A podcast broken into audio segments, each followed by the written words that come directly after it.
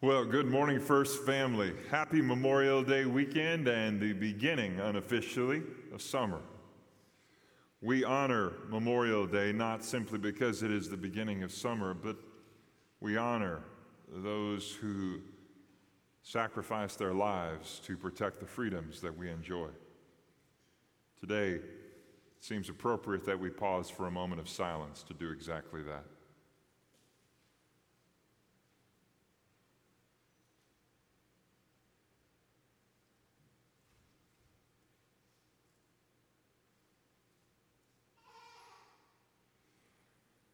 Today, Lord Jesus, we remember the sacrifice that so many gave their lives, so many gave themselves wholly, completely to protect the freedoms that you've blessed us with. We pause this weekend, Lord, to remember them. It isn't nearly enough. We acknowledge that. But thank you for them, Lord. Thank you for their families. Thank you for the sacrifices that they made to protect our future. In this weekend, especially, Lord, it is our prayer that you would remind us such freedoms are not free. I ask, Father God, your mercy over our nation. We are at a crossroads, Lord. A crossroads in every conceivable way. We ask, Lord Jesus, that you would step in, awaken our land, bring revival to your people, and let it start with us. Let it start with us, Jesus. Let it start with us.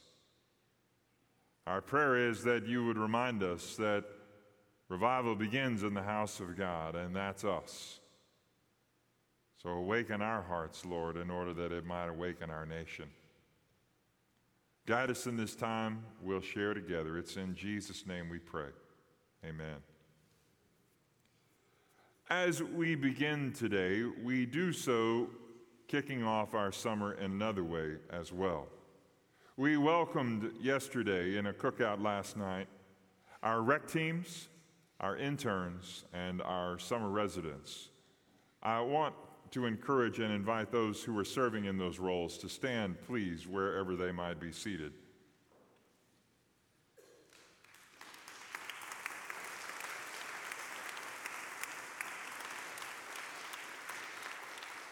You won't get to see them much this summer. They'll be scattered out all over God's creation.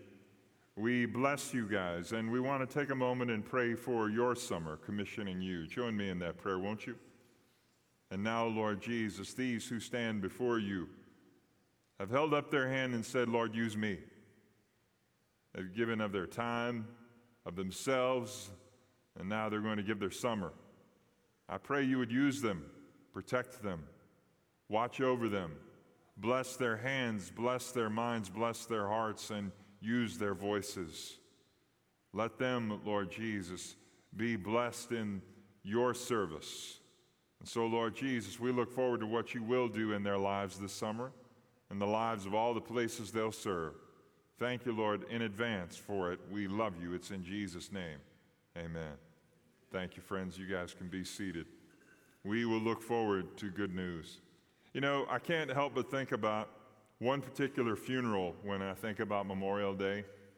A funeral that I did almost four years ago for a friend, a retired colonel, who had asked me sometime before he died if I would honor him that way by conducting his service. I've done a lot of funerals, but this one was different. This one was at Arlington National Cemetery in Washington, D.C. When I was preparing for the service, I was reminded of just how different when I got a call from a, the lieutenant colonel assigned to me saying, Darin, you have 20 minutes. Don't make us stop you. Yes, sir. Yes, sir. There will be an officer standing in the back, Darin. He will come out and help you find the door if you run long. He had prepared me for what was waiting outside the doors. He had told me, but I didn't know how to expect what was waiting. When we exited the building, we were facing the cemetery. I brought a couple of pictures that I think will help illustrate my point. Maybe I brought them. Okay, I didn't bring them. I lied. Um, so we walked out the door, and there was, there we go. There was a marching band waiting for us right outside the door. It was humbling to say the least. They weren't passing us, they were waiting for us. There was a horse drawn caisson that was waiting for my friend Skip.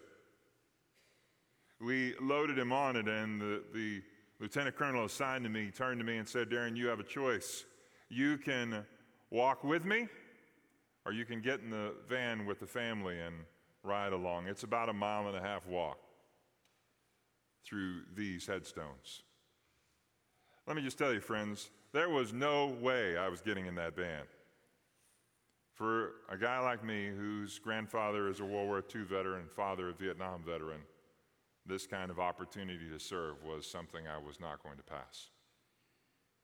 We walked among those headstones. It was a long walk, the clip clop of the horses behind us, mercifully. Let's just pause there and say that. Clip clop of those horses, the band playing ahead of us. I don't know how many funerals I've done, but not once in all of them have I had people running down to take a picture of us as we passed until that day. The thought that went through my mind is they are not photographing you, tall knucklehead. They are honoring the one that you're honoring. And they're here to honor the lives of those sacrificed for our freedom. Friends, that, that service is one that I will long remember. And that service is one that I celebrate today. Not celebrate in the sense of I'm glad Skip is no longer with us, but rather I'm glad that the Lord granted me the privilege of remembering where I came from so I wouldn't forget where I'm going. Remembering where we've been, it's harder sometimes than others, isn't it?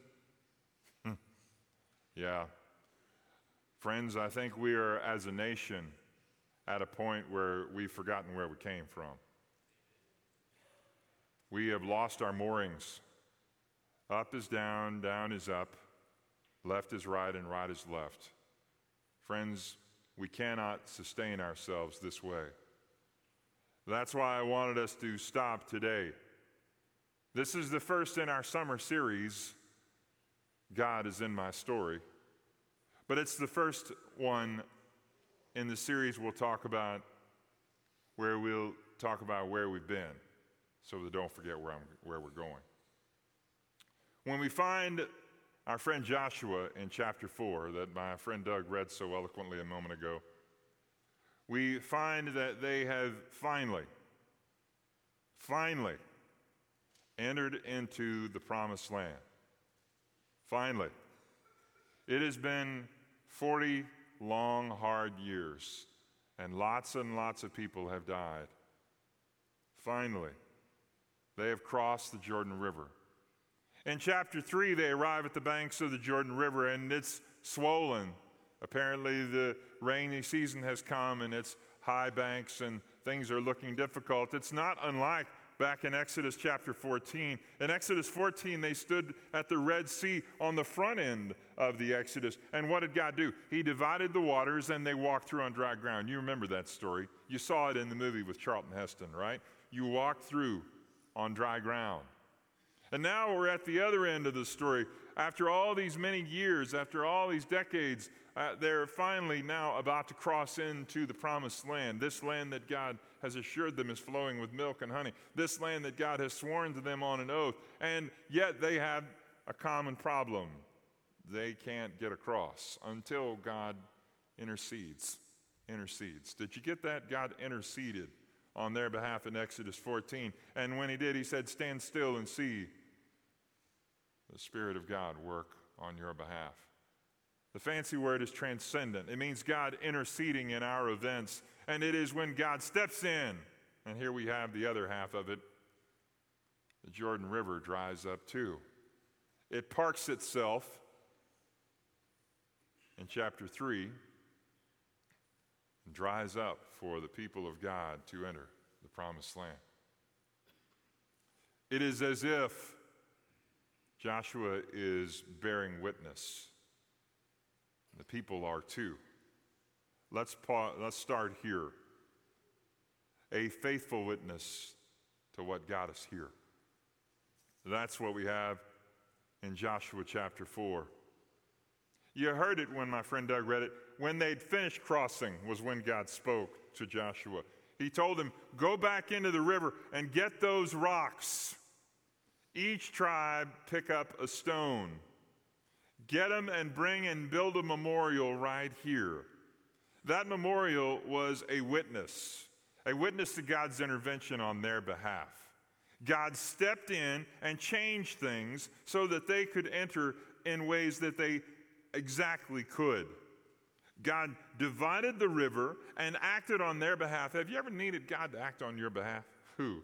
Have, when haven't we needed God to act on our behalf? When haven't we needed God to show up in power? When haven't we needed God on our side? Maybe the better thing, though, is not for, uh, uh, for God to be on our side, but for us to be on His. This witness, it was based on God's clear instructions. And it had with it a clarifying statement. As a dry Jordan riverbed and a dry Red Sea bed, they bookend. It's almost like God was giving them a souvenir, a reminder of where they'd been, a reminder of where they'd been so they didn't forget where they were going. It was a witness to God's clear instructions. They were to create a memorial. This was to stand as a testimony, a testimony not unlike the memorials that we erect. Let's talk about those for a minute because they come in a lot of different shapes and sizes. Let's start with one that we'll recognize right quick. Take a look at this one. This is the this one isn't one that we will recognize right quick. I'm sorry I had them out of order. It's the Siloam inscription. If you travel with me to Israel, and this isn't an advertisement, but if you travel with me to Israel, we'll go to a place called Hezekiah's Tunnel. Hezekiah's Tunnel is a water source from the Gihon Spring into the Pool of Siloam. Hezekiah's Tunnel has with it a really great story. They started from two ends, opposite ends, and dug toward one another. Now, how did they meet in the middle? I couldn't begin to tell you. Can I tell you today, my friends? When they got in the middle and they found one another, they put that stone, that inscription, as a memorial. And they said, It was here that we broke through and found one another. Here's where it gets really crazy. That tunnel was the primary water source for the city of David, Jerusalem, for a long time. And people use it even today for that purpose. That tunnel was one that lots and lots of people walked through. But it wasn't until the 19th century, the 1800s, when that memorial stone was found. For centuries, people just walked past it. It wasn't that it was unimportant, it was just unnoticed. Can I tell you today, my friends? Let's not let that happen to us. When it was found, it was accidentally discovered. The, the essence of the memorial is quite simple don't forget where you came from. And that brings us to the next thing. God gave Joshua instructions. He said, Hey, here's what I want you to do gather those rocks, carry them from the middle of the Jordan River, place them on the western bank of the shore, and erect them as a memorial. I want you to see faithful obedience to God's call faithful obedience. They were faithful to what God had called them to do. Get this the Israelites did exactly what God told them to do. The Israelites did exactly what God told them to do. This is the thing. that doesn't happen very often in the Old Testament, does it? The Israelites get it wrong a lot. Obedience. It's a powerful force, but only if I'm willing to go all the way with it. Partial obedience isn't obedience at all. Paying lip service to obedience isn't obedience either. Living in the freedom of obedience means that I'm compelled to live in the secured blessing, the knowledge, knowing that my God has a plan and I'm a small part of it. In obedience, they put down a marker. God told them to do it, and now they went through with it. And in doing so, God opens a whole new horizon for them, one that they could not have expected or found somewhere else. This memorial would stand as a reminder, not merely to where they had been, but to the obedience and the faithfulness they were called to show going forward. They were reminded this is a marker of a new start. And that brings me to the thing I want you to take home with you. Obedience to God begins within the heart. This is a hard reality for many of us, one that challenges us from within. It's much easier to have obedience be on the outside. It's much easier to make it look like I'm obedient than to actually be obedient. But the purpose of this memorial is not merely for themselves, it's for those who will come behind them. Which brings me to the last thing I have for you today a faithful testimony to God for those who will come behind. There will be a time when someone will ask you, What do these stones mean? Your children will ask them. And when your children ask, tell them. Tell them. The presumption is that our children will ask, they'll want to know, and we'll have a story to tell. They'll want to know and we'll be able to share with them about how God's power in our lives has made a difference. For the Israelites, they'll tell them about how they've wandered in the wilderness and their clothes didn't wear out, and God sent food on a regular basis each and every morning, except for the Sabbath. That's the story they'll tell. I want to ask you, what story will you tell? What shall I tell my children about God? I've got five things that I want you to take home with you. Things that you shall tell your children, your grandchildren, your great grandchildren about who God is and about what it is that He has in mind to do going forward. Let's start here. Tell them of God's mercy. God could have wiped the people of Israel out because of their disobedience. He threatened to at least twice, but he didn't. God could have done the same for us. He could have exterminated us because of our sin, but he didn't. He delivered us here and has given us this moment.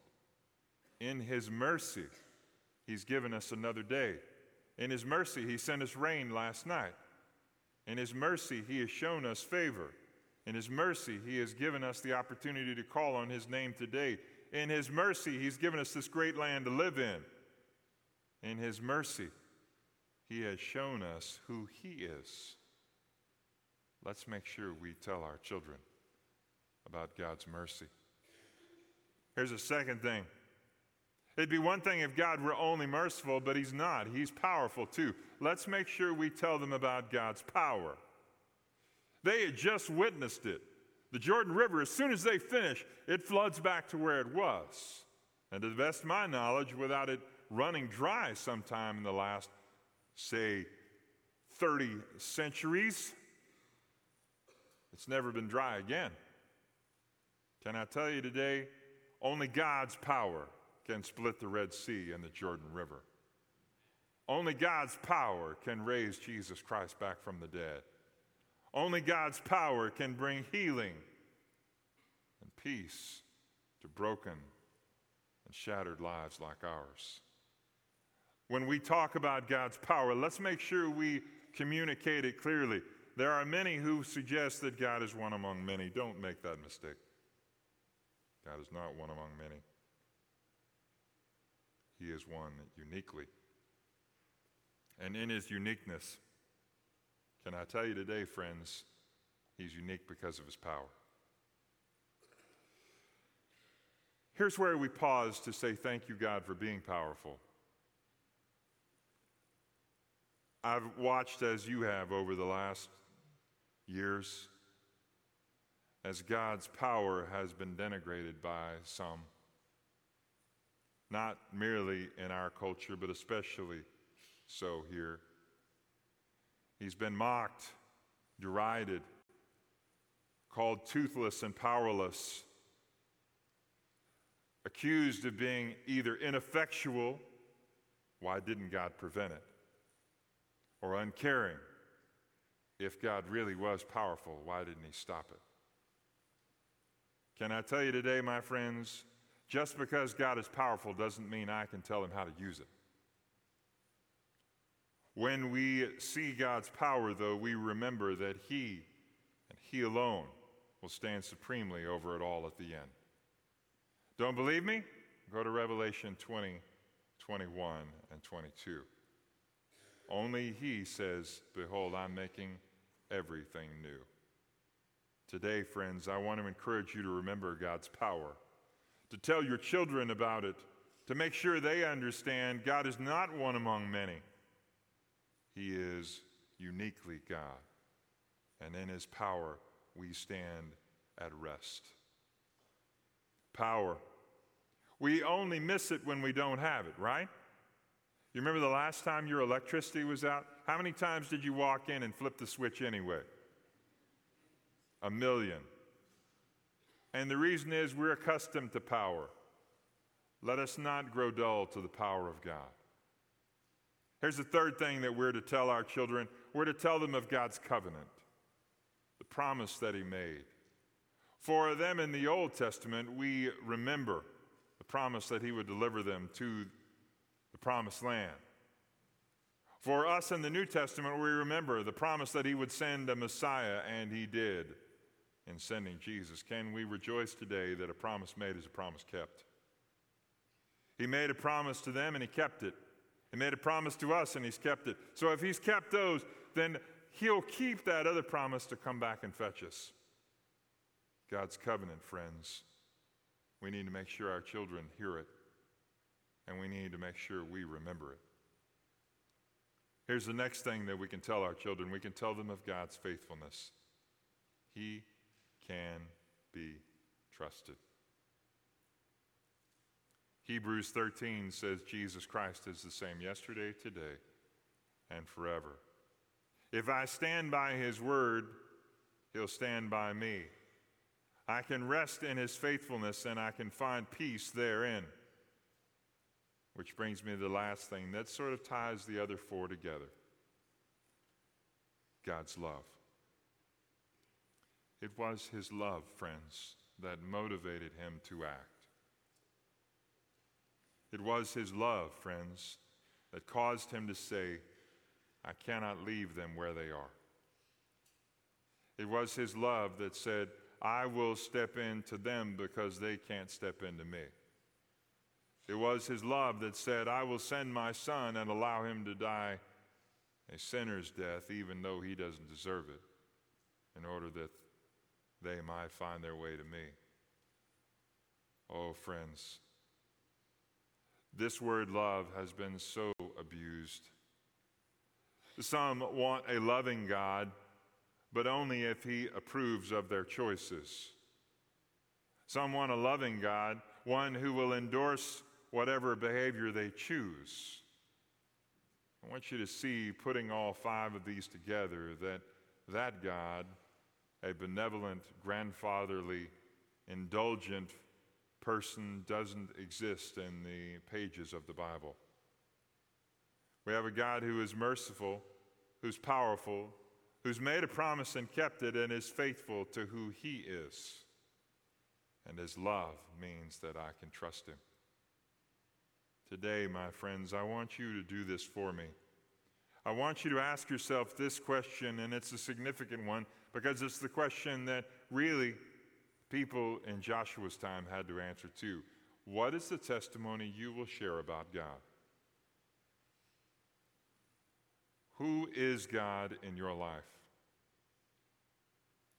A week from tomorrow, we'll welcome lots of children into our building for Vacation Bible School, and we're excited about it. What is the story that we'll tell them about God? We have people that are hurting right here in our community. What's the story we'll tell them about God? Our nation is broken, and we have challenges at every turn, deciding what path we will take going forward. What story will we tell them? What testimony will we tell them about our God? How will we respond when some of them reject it? The Word of God is clear. In the last days, the Bible says, there will be many who will come declaring, God has changed. But He hasn't. His timelessness is exactly what it always has been. And that brings me to the last thing I want you to take home. Ask God for the strength to share your story with the next generation. Now, maybe you're a grandparent and you would say, But my grandchildren are grown, my children obviously are grown too. Can I still do that? Yes. Yes, you can. If God has given you a pulse, He's given you a purpose, and He calls on you to testify to Him to all those who are around you. They don't have to be kinfolk to you. You can do it at the restaurant simply by asking if you can pray for the waiter or waitress who's helping you. You can do it at the grocery store by stopping for conversation. You can do it and, and offer them the same hope that you have found. You can do it where you find yourself in business. Can I tell you today, friends? Time has come for us to proclaim God's goodness because His judgment is waiting. If we know the train is barreling down the tracks and we say nothing, then that testimony of rocks is just that. It's just rocks. But if it's a legacy that we want to leave in the lives of others, like the one that Joshua left, then let us take the stone on our shoulders and let's put it down as a testimony that we trust God today. My prayer today is that you'll respond. Not necessarily by coming down here, but that you'll say, with confidence what is the testimony that I wish to share? What is this, the word that I want to speak about who God is? My prayer today is this, friends. Will you declare God to the next generation? Will you let Him speak through you and to you? Will you invite Jesus in to where you are in order that He might use you for His purposes. My prayer is that you'll start with that today. Let this moment be the moment you say yes to Him in a whole new way. Let's pray together. Today, Lord Jesus, we remember Joshua. We remember how you used his life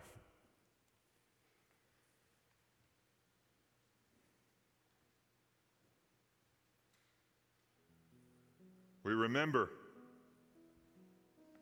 the testimony that he reflected, that he led others to take up. Jesus, we declare ourselves in need today. We, your people, need a fresh touch from your hand. It's something we can't engender on our own. It's something that you must do in us if it is to happen at all.